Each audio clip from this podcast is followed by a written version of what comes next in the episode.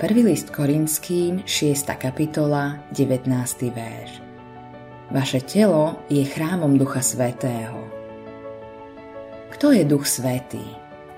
Je Boh rovnako, ako sú Bohom Boh Otec a Boh Syn. Hovoríme o nich ako o Trojici.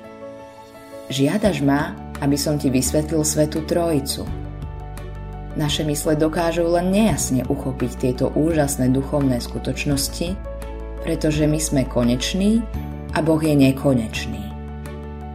Môže nám pomôcť to, že si budeme pamätať, že Boh Otec, Boh Syn a Boh Duch Svetý existovali od väčšnosti.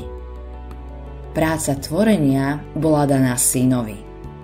Písmo nás učí, že ním postalo všetko a bez neho nepovstalo nič, čo povstalo.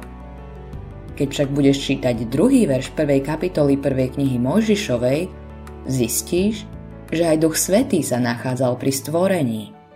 Vznášal sa nad vodami.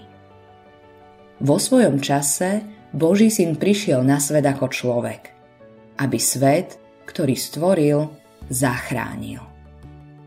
Po svojej smrti na kríži a po svojom skriesení odišiel späť k Otcovi na nebesia.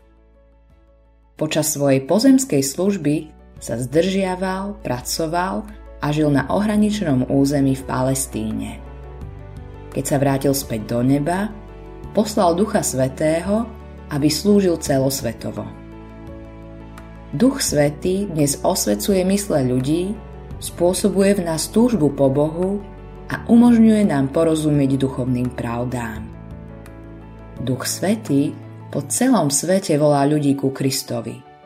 Žije v srdciach veriacich a každý deň nám pomáha.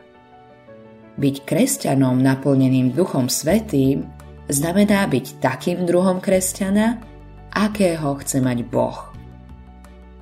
Modlitba dňa Vedomie, že Tvoj Duch Svetý žije v mojom srdci, ma potešuje a posilňuje, drahý Pane. Autorom tohto zamyslenia je Billy Graham.